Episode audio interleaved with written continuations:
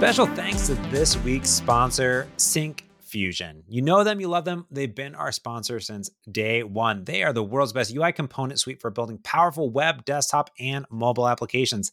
Listen, anything that you need to build, Syncfusion's got your back. They have awesome controls and their entire developer platform for Blazor, Flutter, ASP.NET Core, JavaScript, Angular, React, Vue, jQuery, .NET MAUI, uh, Xamarin, UWP, WinForms, WPF, WinUI. They got them all. They have everything, to be honest with you. I use them in my applications for charts, graphs, sliders, controls, all the things. They have awesome document processing like Excel, PDF, Word, PowerPoint, and so much more. If there's a control or widget that you're looking to add into your application, take a look at SyncFusion by going to syncfusion.com forward slash merge conflict. That's syncfusion.com forward slash merge conflict. There's a link in the show notes below. And thanks to SyncFusion for sponsoring this week's pod. All right, Frank, let's get into it. It's episode 340. Oh my gosh, no way. That that's way too many numbers. Let's just call it episode 40. Hi everyone, welcome to episode 40. Does that mean oh, it's a lightning round. Lightning. Ding ding Striking. ding ding. bum, bum, bum, yes, every 10 episodes we break down six different topics that we think would be fun to talk about. And it's cool because we're just kicking off the new year, you know, over here, week two, basically, of uh, January. And there's some fun topics I know on the top of my head, and maybe some on the top of Frank's head. Now, if you're just now listening to Merge Conflict for the first time, like Frank said, it's a lightning topics week, which means six topics, five ish minutes each. I, we do okay, Frank we, we we used to be very stringent with that five minute clock and I, I noticed the last couple times we've been terrible so we'll see everyone. We we aim for five minutes. That's how it is. Yes. Um, and this week is a special week because normally frank and i go back and forth discussing what order we should put them in and this and that but we decided to do a mystery week. Frank? Yeah i have a set of questions. You have a set of questions. Not questions topics because yeah. a few of them I'm afraid are going to be monologues. Everyone prepare yourself. but it's fun. Monologues are fun. I love it when James monologues. We'll see if I can monologue as well. Yes. Well, let's get into it. Uh, I'll go first. You go first. Uh, I, th- this is this is the little staring contest we do in the beginning. Uh, you go first. Okay. Uh, the first topic that I want to talk about today is security and push notifications and uh, smart cameras, Frank. Oh, uh, if they're smart, then they have security, or they're smart, they can get around security. Yeah. So the the current of issue is the the actual camera system that I use in my house is called Eufy, as, as you know, as we've talked about in the podcast. It's a it's a system uh, from Anker, the company that makes all the battery chargers in the world mm-hmm. and adapters. Mm-hmm. And um, I like them because there's no fees, there's no monthly fee, and they don't store stuff you know on the cloud like your videos or things like that they have a little server that you can put in your house that stores the stuff or the cameras themselves store them. Well last year a few months ago and linus uh, did a whole thing where he they they like Anker like he like kicked them out of their their system of of doing stuff uh, but basically eufy there was a, a security researcher that said hey like i see that when my camera notifies and detects something that there's some photos being uploaded to a server um, mm. And that's not what you promised. And um, people have gone back and forth. And what Eufy came and said was like, hey, listen, when you have notifications on in your push notifications on, you want the image to be sent, we need to upload the image somewhere and it's deleted after yeah. so many days.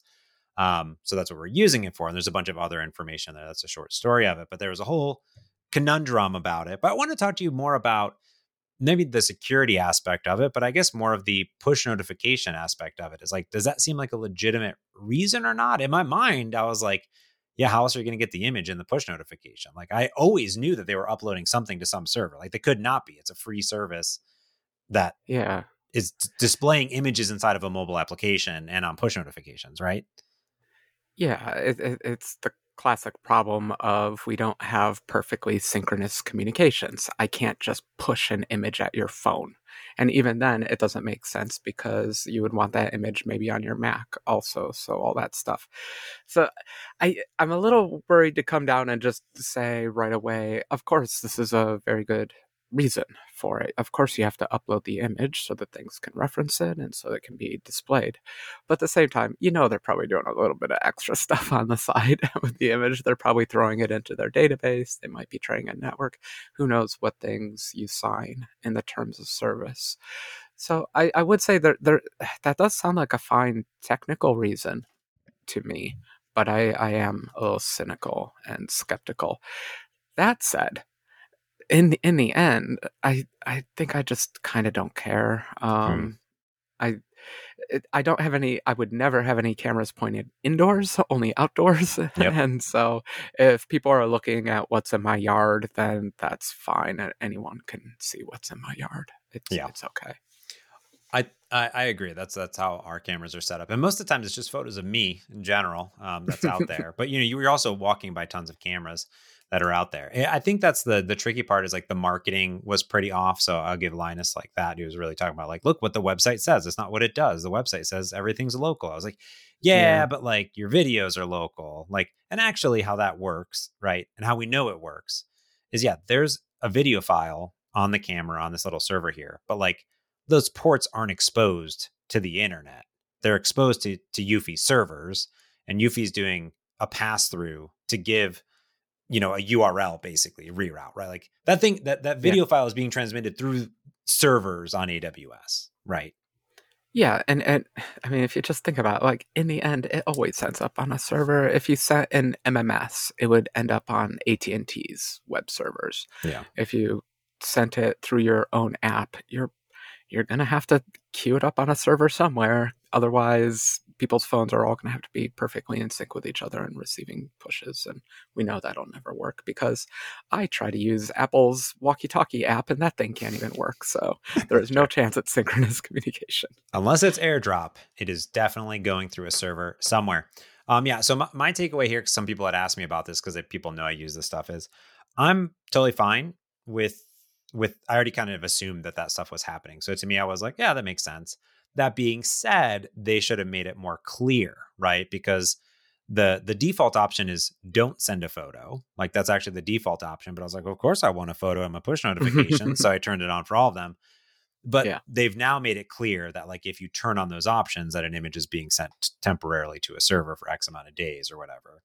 Um, and by x amount of days i mean probably forever And I want to applaud the security researcher for actually figuring it out. Maybe they jumped the gun a little bit in accusing them, but it is good to know people are auditing these tools. yeah i think that's the the biggest part of it as well and there's a lot of other things in there this is just one aspect of it so i won't go into the other areas but that seemed Yeah. to be the biggest thing Well, basically Look at this. We have random topics this week, and you set up a perfect segue because Nice. I got a question from John Sagara, friend of the show, and he asks, What's new in IoT, James? And I was teasing you with this question earlier. Okay, so we cheated a tiny bit. I did mention this question, but James promised he would forget everything I talked about. Uh, so I want to I want to pitch it off to you because I have a whole story. Uh, everyone knows I bought a house, so I'm dealing with it, and I'm trying to IoT my house. But I want to pitch that off to you first, and then I'll, I'll come back. Only because CS is happening right now as we record this podcast, and I've been uh, looking at different things. I believe the thing that is happening the most in IoT, especially in the smart home world, that's where I'll focus on. At least that's where I think the the, the money is at. It's a thread and a matter.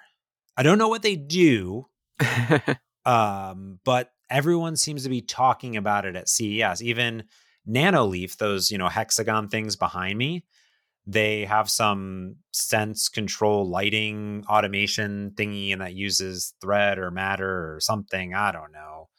okay, thread thread and matter. Thread Those are matter. your answers. Okay. yeah, that's that's what's happening in IoT. Thread and matter. I guess I'm not keeping up. So I interpret this question a little differently. I thought of it not what's late breaking at CES or whatever it is. Hmm. I took it as when I go to Amazon and I'm trying to IoT my house. What what what's the offering looking like these days? Hmm. And I my answer is you know it's a little bit samey is what it's been for the last few years, but Hmm. I, I there's a few standouts that I really appreciate. Okay. So I'll say uh, I've noticed Z Wave is Yep. becoming less popular And Yep. I think that's Z Wave's fault. I think their license was too much or something. So no one is making uh, cheaper products. People, I'm, I'm looking at the cheap stuff here. You Yep. know, I'm not looking at the expensive stuff. Um, Zigbee is still doing well, but Zigbee has become the expensive product. Uh, a lot of people advertise Zigbee products, but in fact, they all require hubs. So people are still trying to do the hub thing, and it's annoying. I don't want hubs. And so the Zigbee world is split. Uh, some of the devices are true Zigbee and do all the mesh stuff, not not the kind of mesh you were talking about. Old old old mesh technology. um, okay, so th- that's fine. And the cheap upper encumber, there are the Wi-Fi's, Hmm. and these are broken into two categories too. You have the Wi-Fi's that require their own special hub, because Mhm. gosh darn it, of course, every light manufacturer, every outlet manufacturer, every switch manufacturer is making their own stupid hub. And so, if you want to get the cheap switches and stuff, that is probably the most economical way to do it. But I still refuse to get a hub on principle. do it. Well, the only hub I, I've had hubs in the past. I used to have the Wink hub, and I absolutely hated it. And so I have Alex. Uh, sorry, everyone. I have Echo Family of Devices pluses, and they have Zigbee hubs built into them, and obviously Wi-Fi. So I've been trying to go on that side. Hmm. Finally, James, I'm going to end this. I swear. Uh, it's nice to see that Amazon Basics has started making IoT devices and they're kind of hilarious. They're Wi-Fi devices also, but of course they work with the Echo family of devices. So I think I'm gonna try to get as many Amazon things as I can. The problem is my house is big enough and annoying enough that maybe Wi-Fi won't be 100%. I will have to use Zigbee for some things. The end.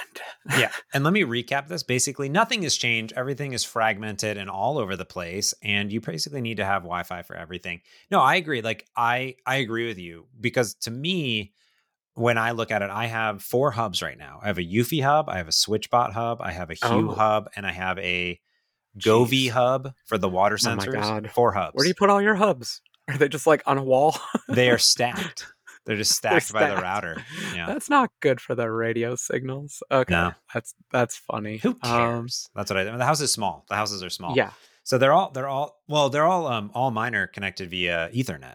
So That's nice. yeah, that's the I- win.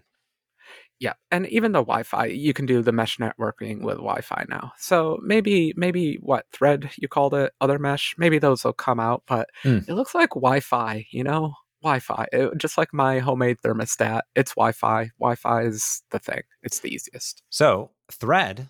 Let me break this down in our last 30 seconds here. Thread is a protocol that delivers internet access to your systems, just like Wi Fi. In a nutshell, Thread features powerful encryption and can accommodate several hundred devices. Likewise, it's fast with little latency and can accommodate nearly any device. So that's the thing. I think that you have Thread built into something, a hub, and then that is the thing that everything talks to instead of your Wi Fi. Now, Matter provides compatibility within IoT ecosystems between different devices, applications, and system. The idea is to reduce fragmentation across different vendors and achieve interoperability among smart home devices and IoT platforms from different providers. Specifically, these are meant to solve the problem of gateways and hubs with many, many adapters, but still give compatibility with multiple systems like the Echo family, Google Assistant, HomeKit, and more. So those are the things. See, they, they work. They're together. The things that you were just talked about. Because you're going Uh-huh. to buy all these things and none of them are going to have thread or matter in them. And then you're going to like two years from now, you're like, oh, oh well, it all works. Who cares?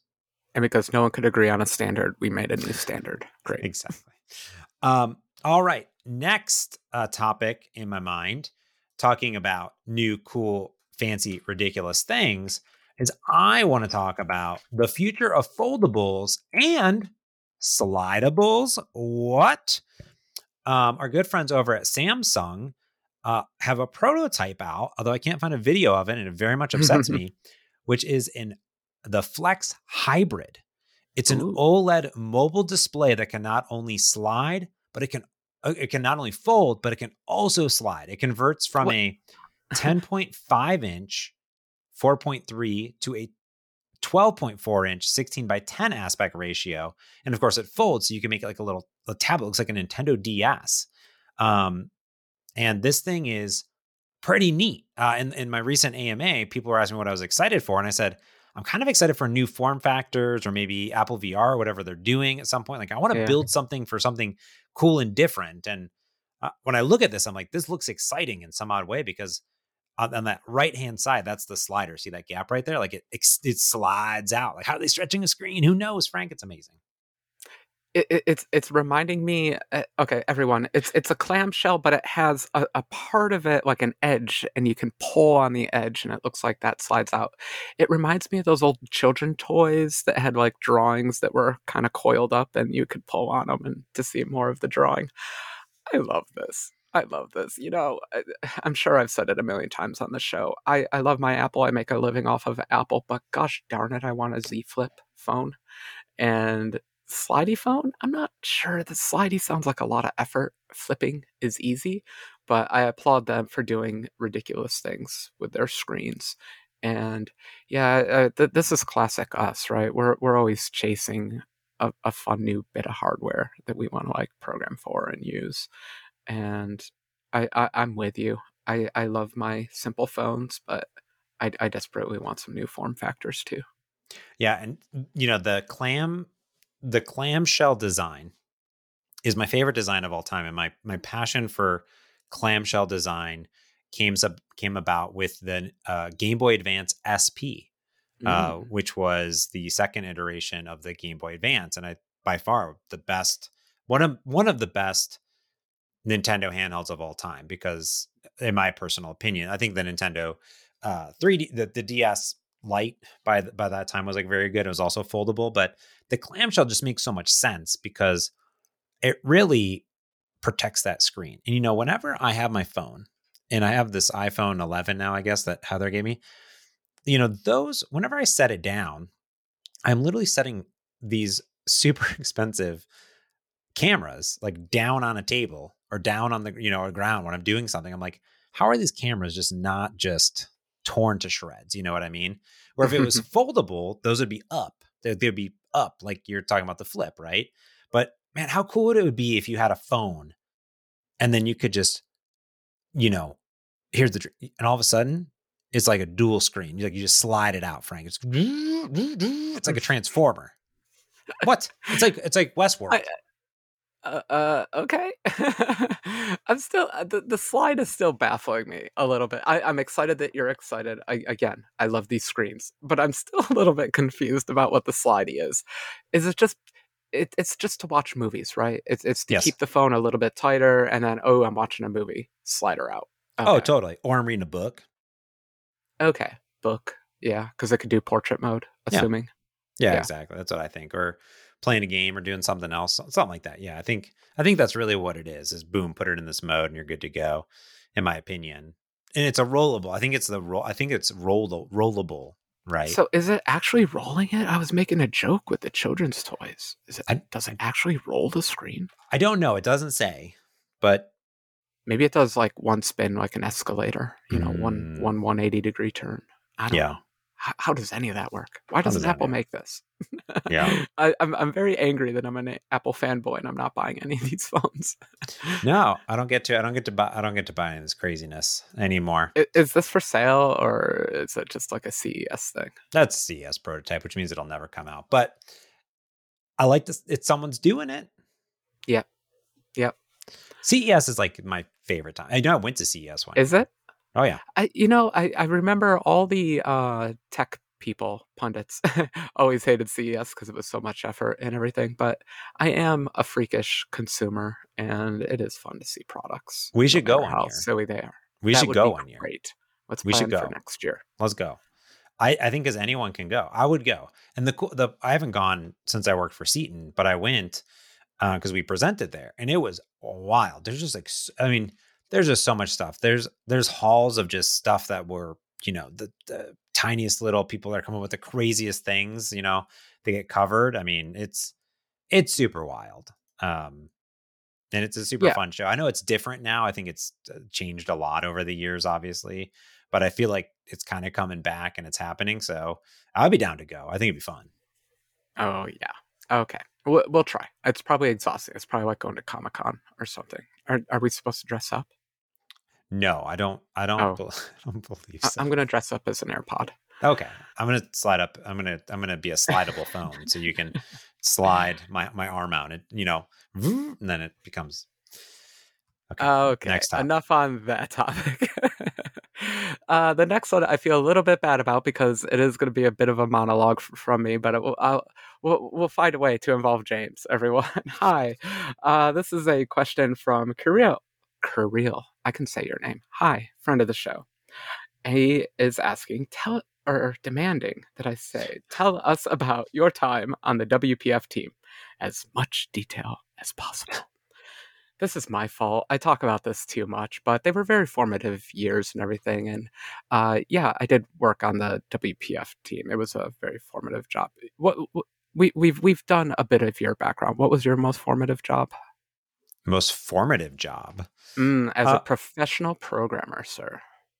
Uh, as a professional, pro, I worked at I worked at uh can well two two jobs. I worked at Canon writing printer software. That was I was going to say that one. That was my guess. that's pretty, that's pretty. And the other one, I just became a mobile developer, and yeah, it's pretty professional. But I, I would say my first job was like enterprise scale. So yeah, yeah. Uh, it, okay, so I, I was lucky and got to work on the WPF team at the time. We called it uh, Avalon. Avalon.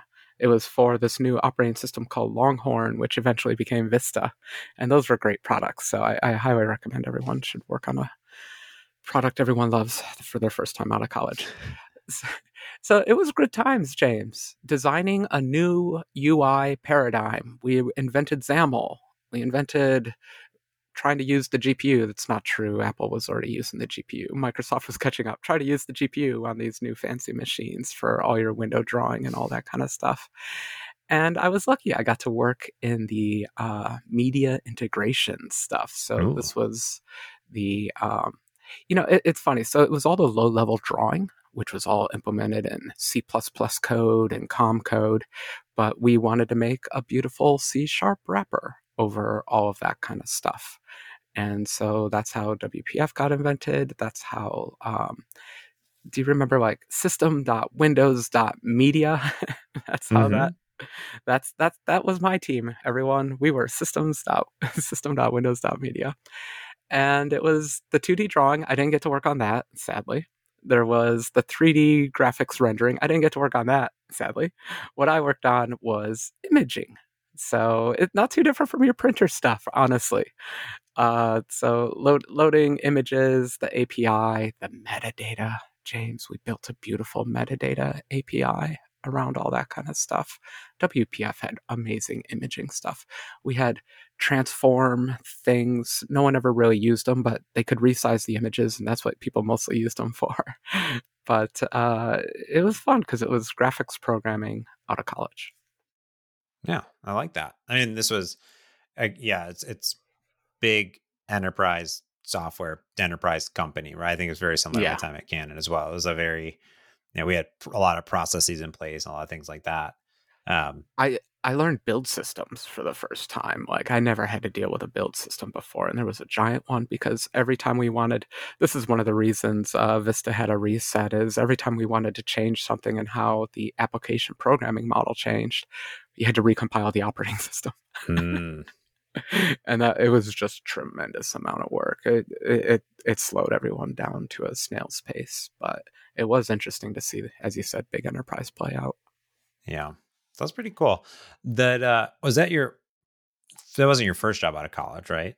Or no? No, no, I, I was working at GM before then, but that was more of an engineering job. So I, I kind of distinguish between my software career and my engineering career. Um, I, I will say though, I got really into security. So my actual job title at the time was a developer in test. Oh. So I was programming, but I wasn't programming the final API that people used. I was writing apps that tested those APIs. And so it's kind of great. I got to be basically a white hat, hat white hat, white hat hacker. And uh, I really specialized in imaging file formats. So I got to know the GIF or GIF, whichever format you want to call that. Mm-hmm. I got to know that file format inside and out. I've done things with GIFs that you don't you don't even want to know. Crashes most operating systems, but not Windows, thanks to us. uh, JPEG, TIFF, they were all terrible. They're all terrible file formats, and it's amazing how you can make operating systems crash. So I worked a lot in the imaging department and managing both we call them the codecs and it was a pluggable interface so it was user extendable so you had to make sure all that kind of stuff worked too. It's so much work writing an operating system. Who wants to do that? That's true. That's true. Well, i'm proud of you and you know wpf someone was asking me like oh what's the happening with it? You know there was in the ama and i was like they're like oh is that now going to replace blah, blah blah? I was like oh man wpf just you know, someone asked me like oh i have a wpf app. Should i migrate it to .ml i said do you do you need to target anything besides Windows. yeah. Like I don't know, don't rewrite it just because there's something new and shiny. I was like, put put your WPF app on .NET seven. It's gonna be great. I don't know, nothing wrong with that. You know.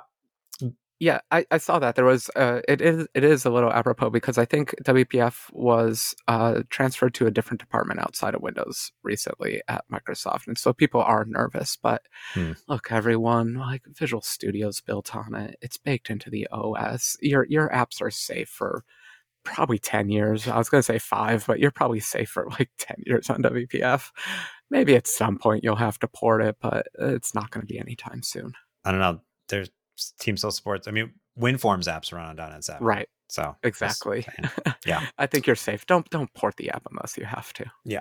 That's you know, and I've been going through that even with all my Xamarin Forms apps too, just because I'm like, I there's one or two that I'm like, started the migration on. One I've already done, but the other ones I'm just like, yeah, it's fine right now. Like there's really no reason for me to put in any work right now over the holidays and just enjoy my holidays. I just didn't. So problem solved. In fact, which is what I decided to do over the holidays, Frank. I just roast some delicious coffee because uh, that's my other passion project. Besides you building some IoT devices and talking and knowing all the things about IoT and IoTifying your house, I've been getting in back into, I should say, coffee roasting at home, which is a science and really is kind of like being an engineer. I think that to me, all, all software engineers, or some, not everyone, but I think software engineers, some things that are cooler, like pinball, because I think pinball is mm-hmm. cool. Like, how does it work? Nobody knows. And then, uh, like brewing or roasting things, I think is it's a science, and I think is very, very enlightening uh, in general, but I've been getting deep dive into it. But specifically, I want to uh, get into coffee. I just drank a cup of my roasted coffee that I have here. And I made that with an AeroPress. And now our listeners here don't know, but our Patreon subscribers do that. For Christmas, I brought Frank Krueger an AeroPress, which is the best way of making a cup of coffee, a single cup of coffee. And uh, Frank, I'm curious, has said AeroPress been used to make delicious cup of coffee or no? Oh, I, am just set up for failure. I, I, I'm I'm ruining the podcast right now. James, it's been sitting in the box staring at me saying frank make delicious coffee out of me frank make delicious coffee and i just keep staring back at it saying no mr coffee is making my delicious coffee and i don't know what to do with you james i am so thankful for the gift what a wonderful gift from you but I apologize profusely. I have not yet experienced the lifestyle. I'm very sad. That, that hurts my hurts. I when I got the the notification that i'd been delivered, I was like, "Oh, this is gonna be great because Frank's gonna get onto the the Patreon fees and be like, oh, I got this brand new thing, just like testing it out, just like like a kid in the candy store, got a new IoT device, aka coffee making device, and boom, good to go." Um, well, I guess I'll have to roast you some beans. Roasting beans is very fun. I have a fresh roast uh, SR500. The 540 is out now. Um, so people were asking me as well. So uh, on on my last stream, so I wanted to talk about it a little bit. But uh, it's very fascinating. Now, roasting beans yourself, you can roast them in anything. You can roast them in a in a popcorn popper, for example. Uh, the fresh roast, I think, is a few hundred dollars to buy, uh, and you mm-hmm. roast about six ounces at a time, so a third of a pound. Uh, and it takes just you know eight or nine minutes, and you buy green beans not green beans, but green coffee beans, Frank. Mm-hmm, Those are mm-hmm. unroasted coffee beans, which are very cheap. They're like $6 a pound. Okay, so I shouldn't roast the roasted beans. Got it. I will buy some green beans. Uh, can one use like one of those little little toasters? You know, like a little toaster oven. Could you use that? I probably not. Uh, I would say that you could definitely do a uh, air popper. In fact, Sweet Maria's is Mm. the website that I use, and specifically, they have a whole bunch of information on it. But you could get a a, a- nostalgic popcorn popper and use that. And I think because it moves it around, and they have different Okay. guides. Now, what you have to do, it's it's a science because every 2nd Mhm. kind of matters, which is really something cool to think about. Now, the the one that I have, I'll give you a link to it, so you, and I'll put it in the show notes as well on Sweet Maria's website, where I also buy my beans. Um, uh, specifically, what you do is you have control over low heat, medium, high heat, and then you're able to adjust the fan. And you start off with a low heat, high fan. And what you're trying to do is get all of the moisture out of the beans because the beans Ah. have moisture in them. So you can start roasting them.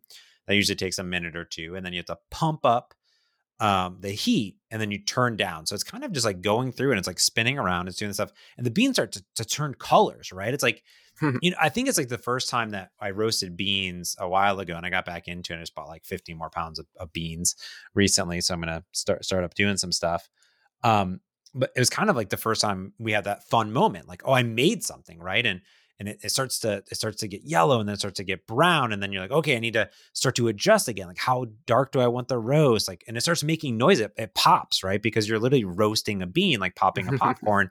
and uh, they call it the um, what do they call it? The first first crack, and it's it makes cracking noises. And then the second crack is when it's like popcorn, basically, it's like tick, tick, tick, like Rice Krispies almost.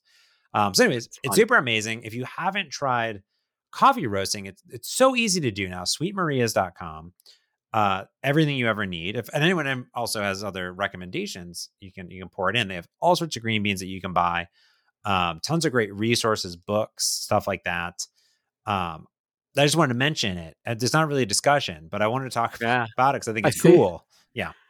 I, got- I, I got nothing other than super cool. I like that there's a cheap one. I could I could do the roasting if I want to get into roasting, and I want to toss out there completely unrelated to this.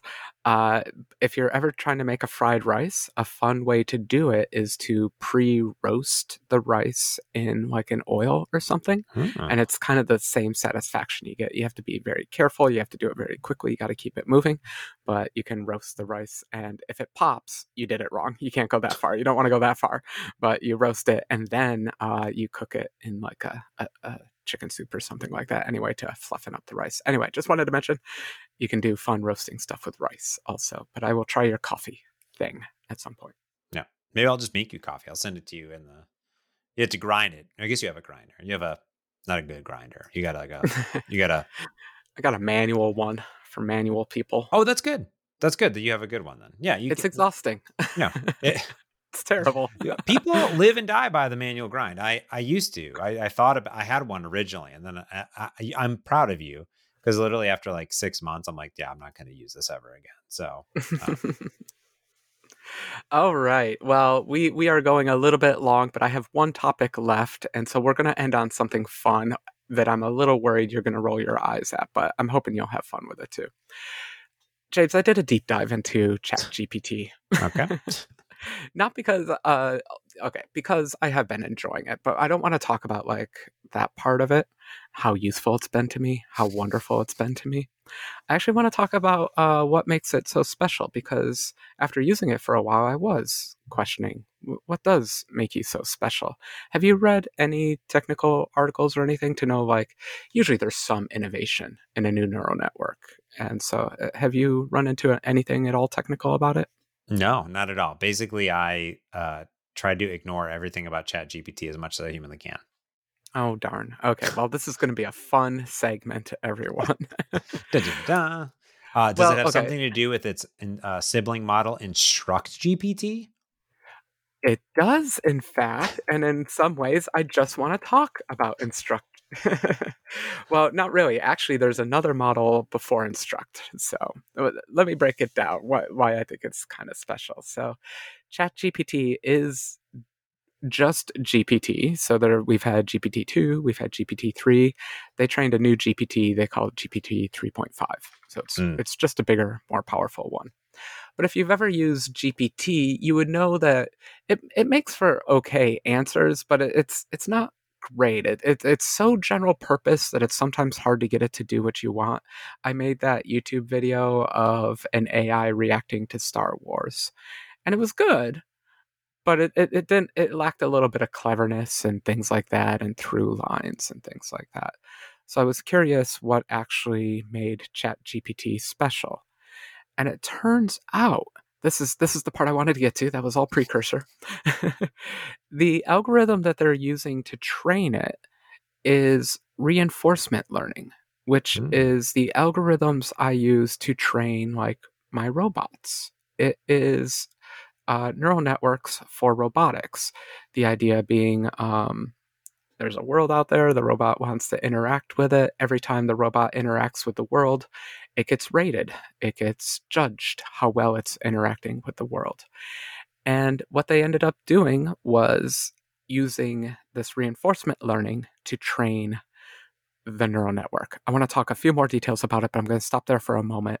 Doesn't that sound a little bit fun using robotic stuff to train these big things? Yeah, that's really neat. I mean, I, I think the world of machine learning and AI and stuff, like they're going to converge in some different parts. And uh, that's really neat. I mean, can you talk a little bit um, about this type of training, like what that actually means? You said that it's yeah. this specific type of training, the reinforcement training, but like, what would be a scenario that you would you do with your robot, for example, that would be applied in the scenario?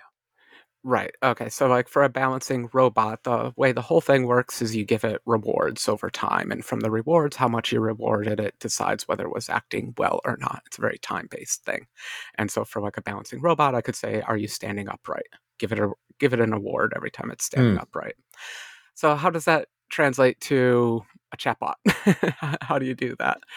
Uh, the neat problem that they were trying to solve is actually a more like philosophical problem. How do you align the outputs of neural networks and the things that they do with your actual desires for what they should do.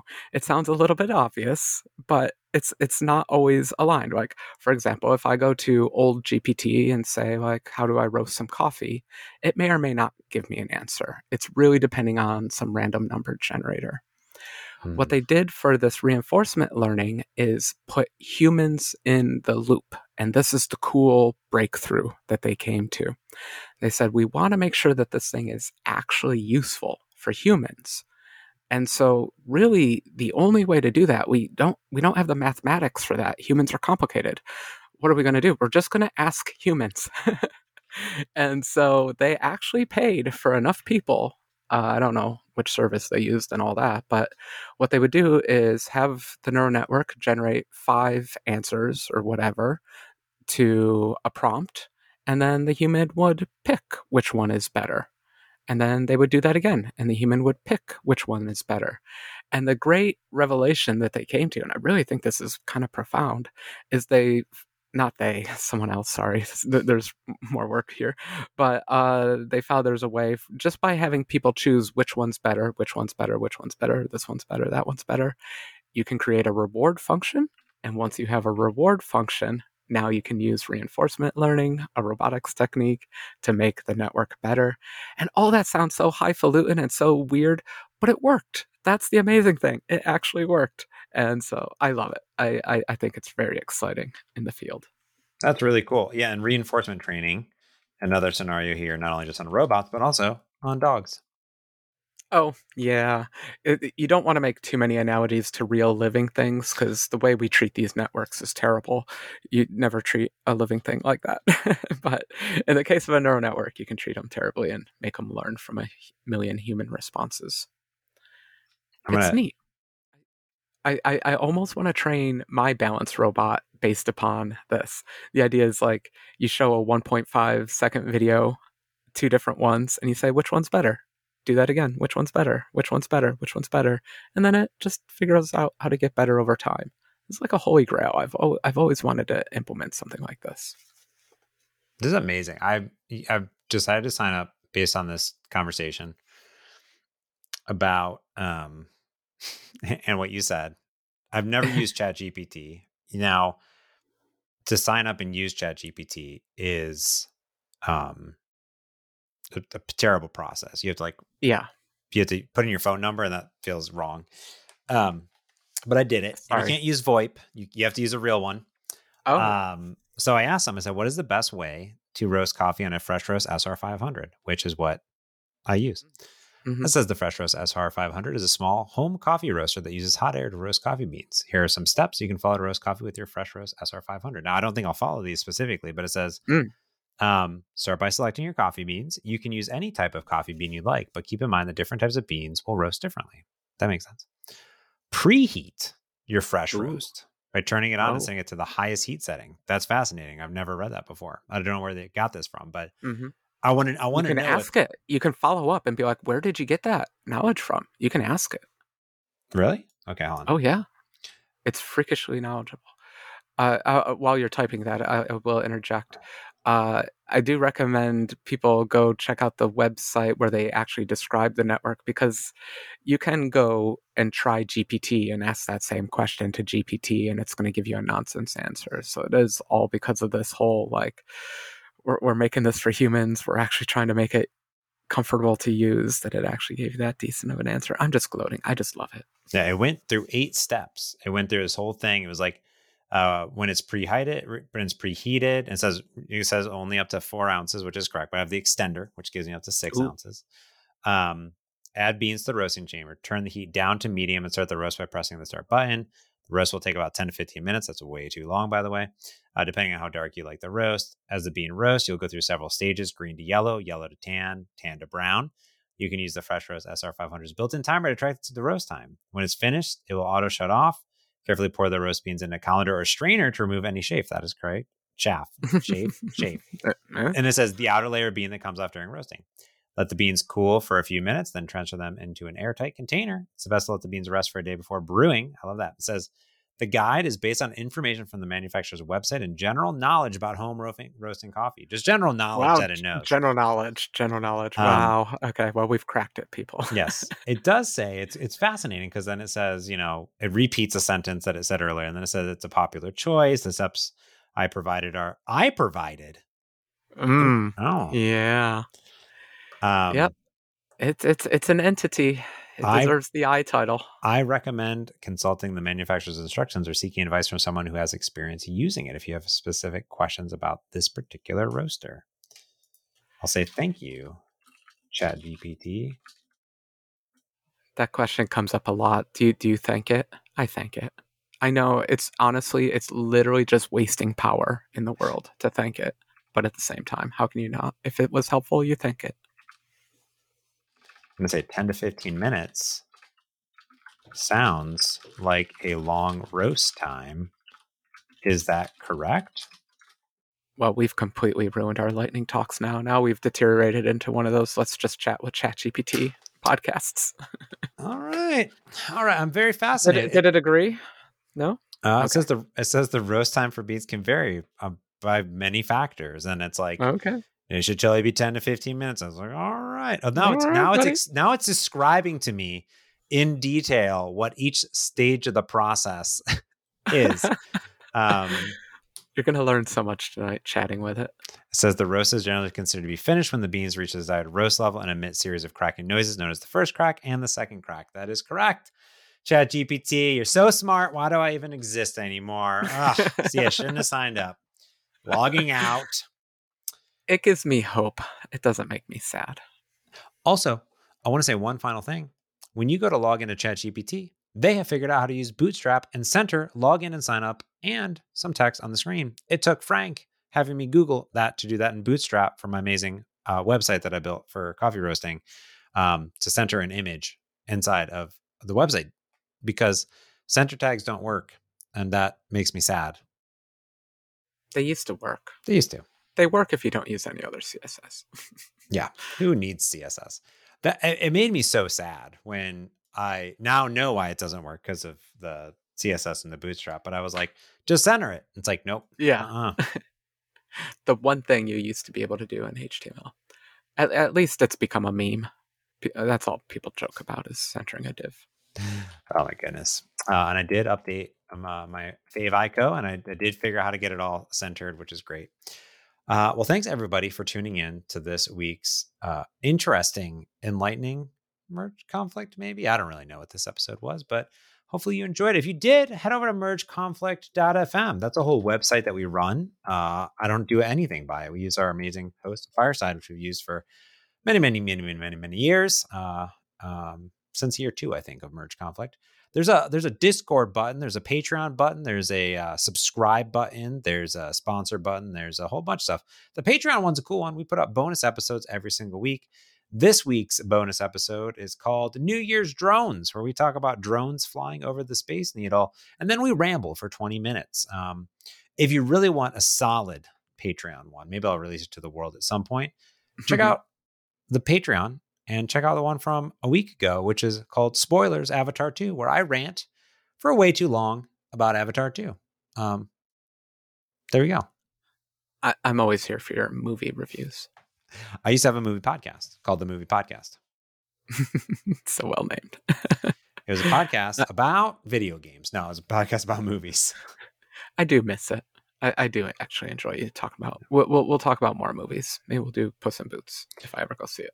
Which act surprisingly looks pretty good. Well, the Mario movie's Yeah. coming out, which is uh, pretty pretty good. Um, and then I just finished Fleishman is in Trouble, which is a TV miniseries based on a book with Jesse Eisenberg, Claire Danes, and Lizzy Caplan. Very good, kind of depressing. It's on Hulu.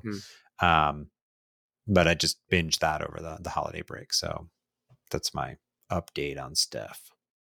All right. I look forward to the next update on stuff. Well, thanks everyone for tuning in. That's going to do it for this week's Merge Conflict. So until next time, I'm James Montemagno. And I'm Frank Krueger. Thanks for listening. Peace.